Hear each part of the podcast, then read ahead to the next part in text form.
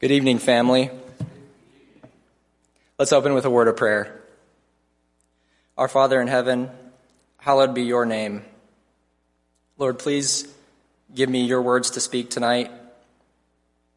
It's in the name of your Son, Jesus Christ, that I pray. Amen. So, to break the ice a little, my name is Malachi Nimitz, as Brother Dan, Dan said. And I feel the need to tell everyone that I'm 28 years old because recently I was accused of being, being about 13 to about 25 at work. So I don't know, maybe it's that I don't have a beard, but. And the other disclaimer I need to clarify is that I say the country of Israel like Israel because I have a brother named Israel, and I say it Israel for some odd reason. So if I say Israel, it's to avoid saying Israel. I'm not just a, a snob. So if you search on the internet and you look at the top baby boy names of the 1990s, you'll find the names Michael, Christopher, Matthew, Joshua, Jacob, Nicholas, Andrew, Daniel, Tyler, and Joseph. Fast forward to 2022, the top names are Liam, Noah, Oliver, Elijah, William, Henry, Lucas, Benjamin, James, and Theodore, which kind of surprised me. Among the list, you won't find the name Malachi. Another name you won't find is Jephthah.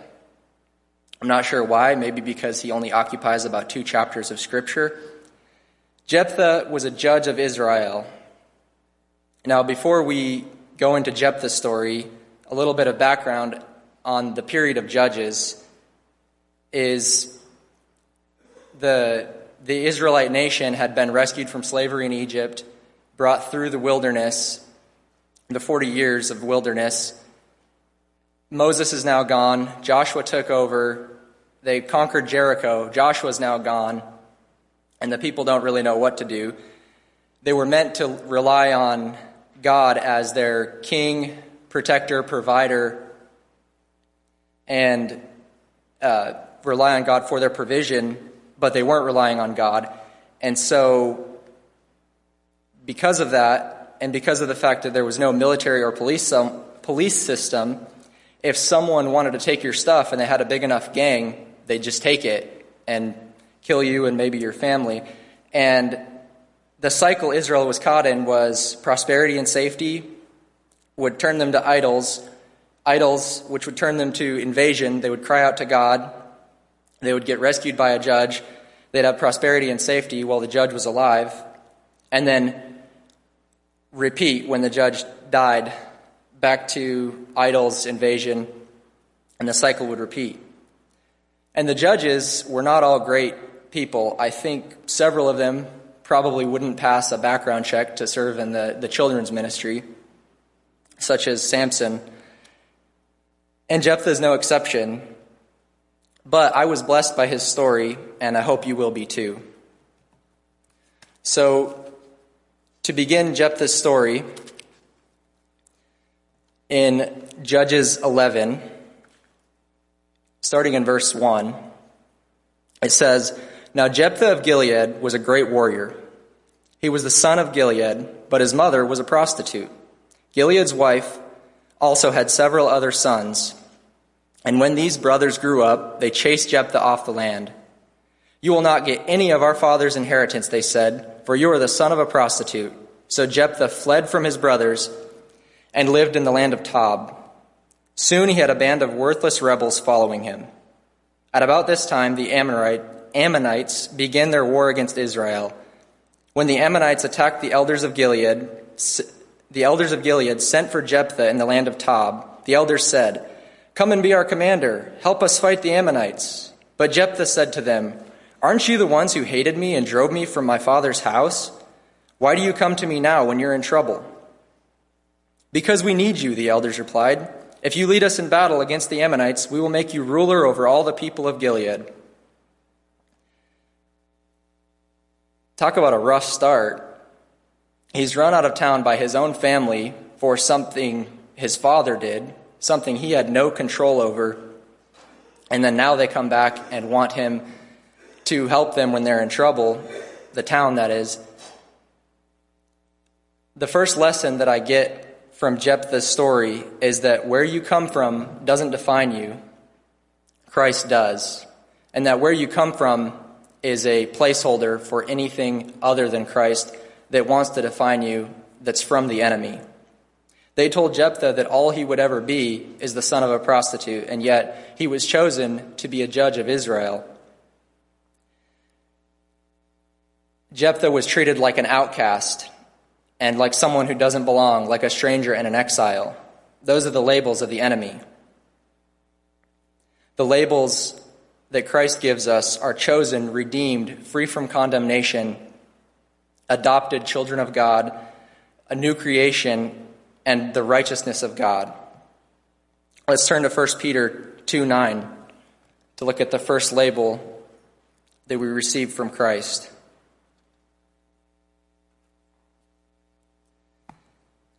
It says, But you are a chosen race, a royal priesthood, a holy nation, a people for his own possession, that you may proclaim the excellencies of him who called you out of darkness and into his marvelous light. The label Christ gives us is chosen. Let's go to Ephesians 1 7 for the next label that Christ gives us. It says, In him we have redemption through his blood, the forgiveness of our trespasses. The next level, the next label that we receive from Christ is that we are redeemed. Let's turn to Romans 8 1 for yet another label we receive in Christ. It says, Therefore, there is now no condemnation for those who are in Christ Jesus. Another label is in Galatians 3:26.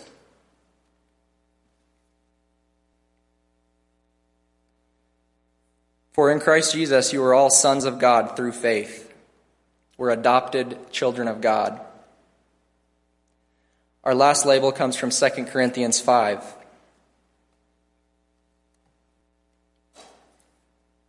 Verses 17. It says, Therefore, if anyone is in Christ, he is a new creation. The old has passed away. Behold, new has come. And then in verse 21, For our sake he made him, that is Christ, to be sin who knew no sin, so that in him we might become the righteousness of God. The enemy comes to steal, kill, and destroy, and give us the label of outcast, and that we'll never be anything more than our sin. The labels of Christ are that we're chosen, redeemed, free from condemnation, adopted children of God, a new creation, and the righteousness of God. Let's continue with Jephthah's story picking up in verse 9. Jephthah said to the elders, Let me get this straight. If I come with you, and the Lord gives me victory over the Ammonites, will you really make me ruler over all the people? The Lord is our witness, the elders replied. We promise to do whatever you say. So Jephthah went to the elders of Gilead, and the people made him their ruler, the commander of the army. At Mizpah, in the presence of the Lord, Jephthah repeated what he had said to the elders. Then Jephthah sent messengers to the king of Ammon, asking, Why have you come out to fight against my land? Then the king of Ammon answered Jephthah's messengers, When the Israelites came out of Egypt, they stole my land from the Arnon River to the Jabbok River, and all the way to the Jordan. Now give it back to me peaceably. Wow, small request, right? Jephthah sent his, this message back to the Ammonite king. This is what Jephthah says Israel did not steal any land from Moab or Ammon. When the people of Israel arrived at Kadesh on their journey from Egypt after crossing the Red Sea, they sent messengers to the king of Edom, asking for permission to pass through his land, but their request was denied. Then they asked the king of Moab for similar permission, but he wouldn't let them pass through either. So the people of Israel stayed in Kadesh.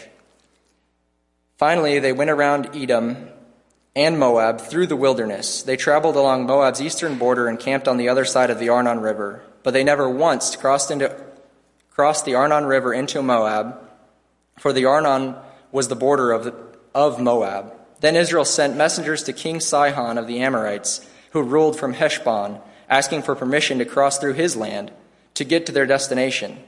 But King Sihon didn't trust Israel to pass through his land. Instead, he mobilized his army at Jahaz and attacked them. But the Lord, the God of Israel, gave his people victory over King Sihon. So Israel took control of all the land of the Amorites who lived in that region, from the Arnon River to the Jabbok River, from the eastern wilderness to the Jordan. So you see, it was the Lord, the God of Israel, who took away the land from the Amorites and gave it to Israel. Why then should we give it back to you? I'm not sure where Jephthah would have gotten this learning. I'm not sure why he knew his history so well. He clearly had a difficult upbringing. He was ran out of town. Maybe he still went to Hebrew school, if that was a thing. Maybe his father taught him before he ran out of town. But I was very impressed that he knew the word at the time and the history of Israel. So, the second lesson I take from Jephthah's story is be ready for God to use you and grow you. One thing Will Mukes, our counselor, says a lot is Are you in a place for God to speak to you? I think being ready looks like filling yourself with the Word, surrounding yourself with God's people, and being still and knowing that He is God. Filling yourself with the Word. Let's turn to Psalm 119.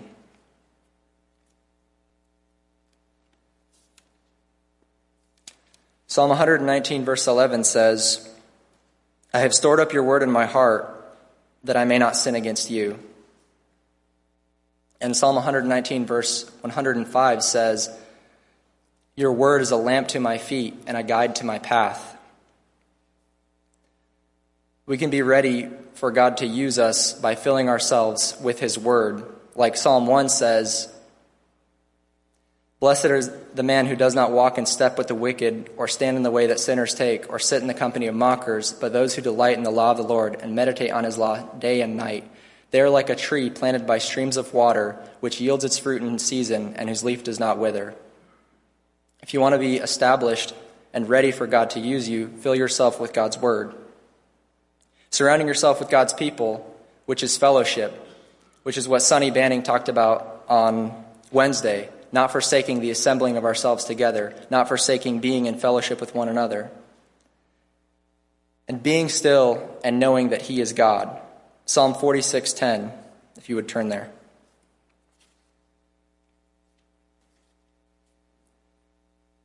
It says, "Be still and know that I am God."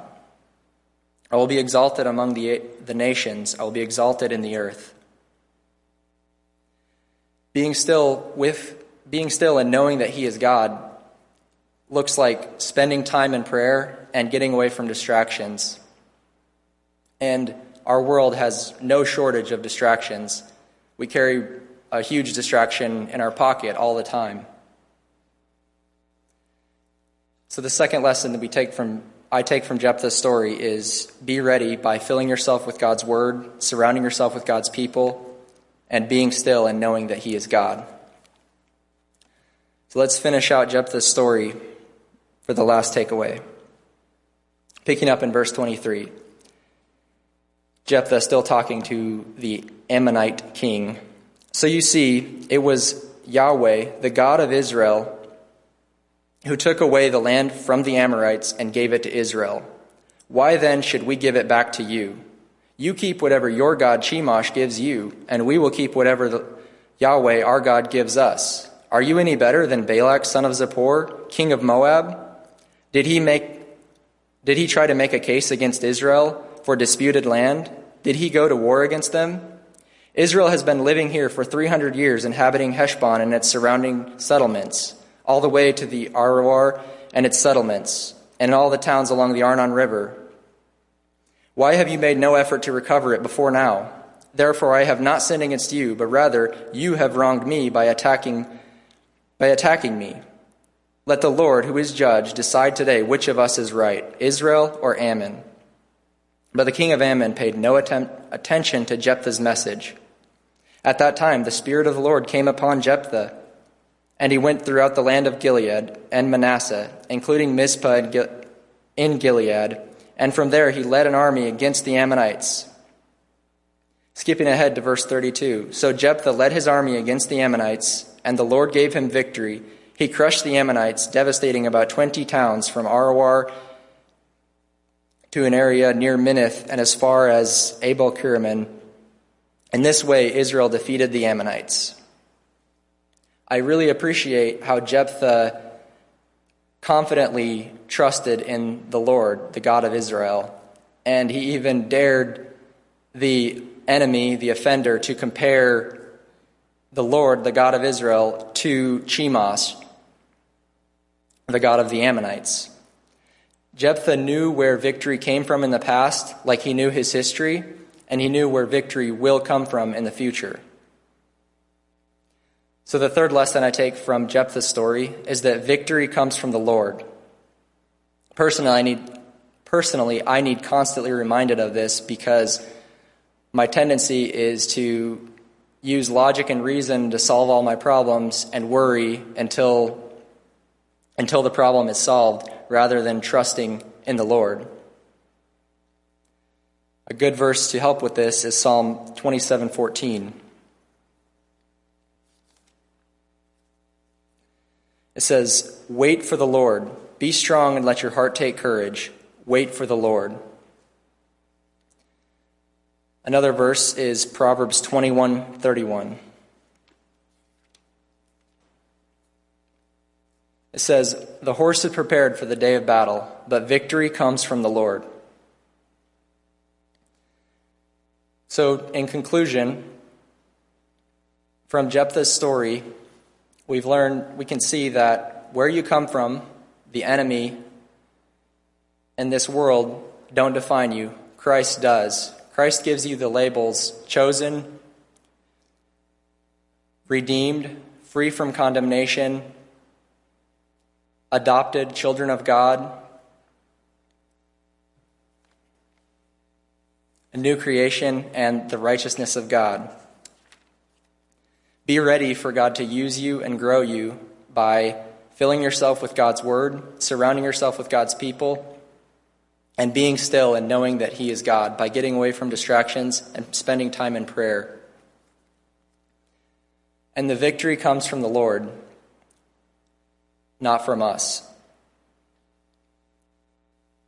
If you have yet to if you have yet to let God, let Christ win the victory for you and for him to give you these labels, your new identity in Christ, please seek out one of our shepherds and they'll guide you in how to let Christ win the victory for you so you can receive the labels free from condemnation and chosen.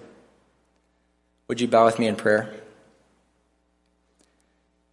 Our Father in heaven, hallowed be your name. Lord, please, please grow us Please remind us of the labels that we have from your Son, Jesus Christ, and how we are redeemed. Please let us be ready for you to use us and grow us, and please remind us this week where victory comes from. Thank you so much for your word and all that we can learn from it, and for your Son, Jesus Christ. It's in the powerful name of your Son, Jesus Christ, that I pray. Amen.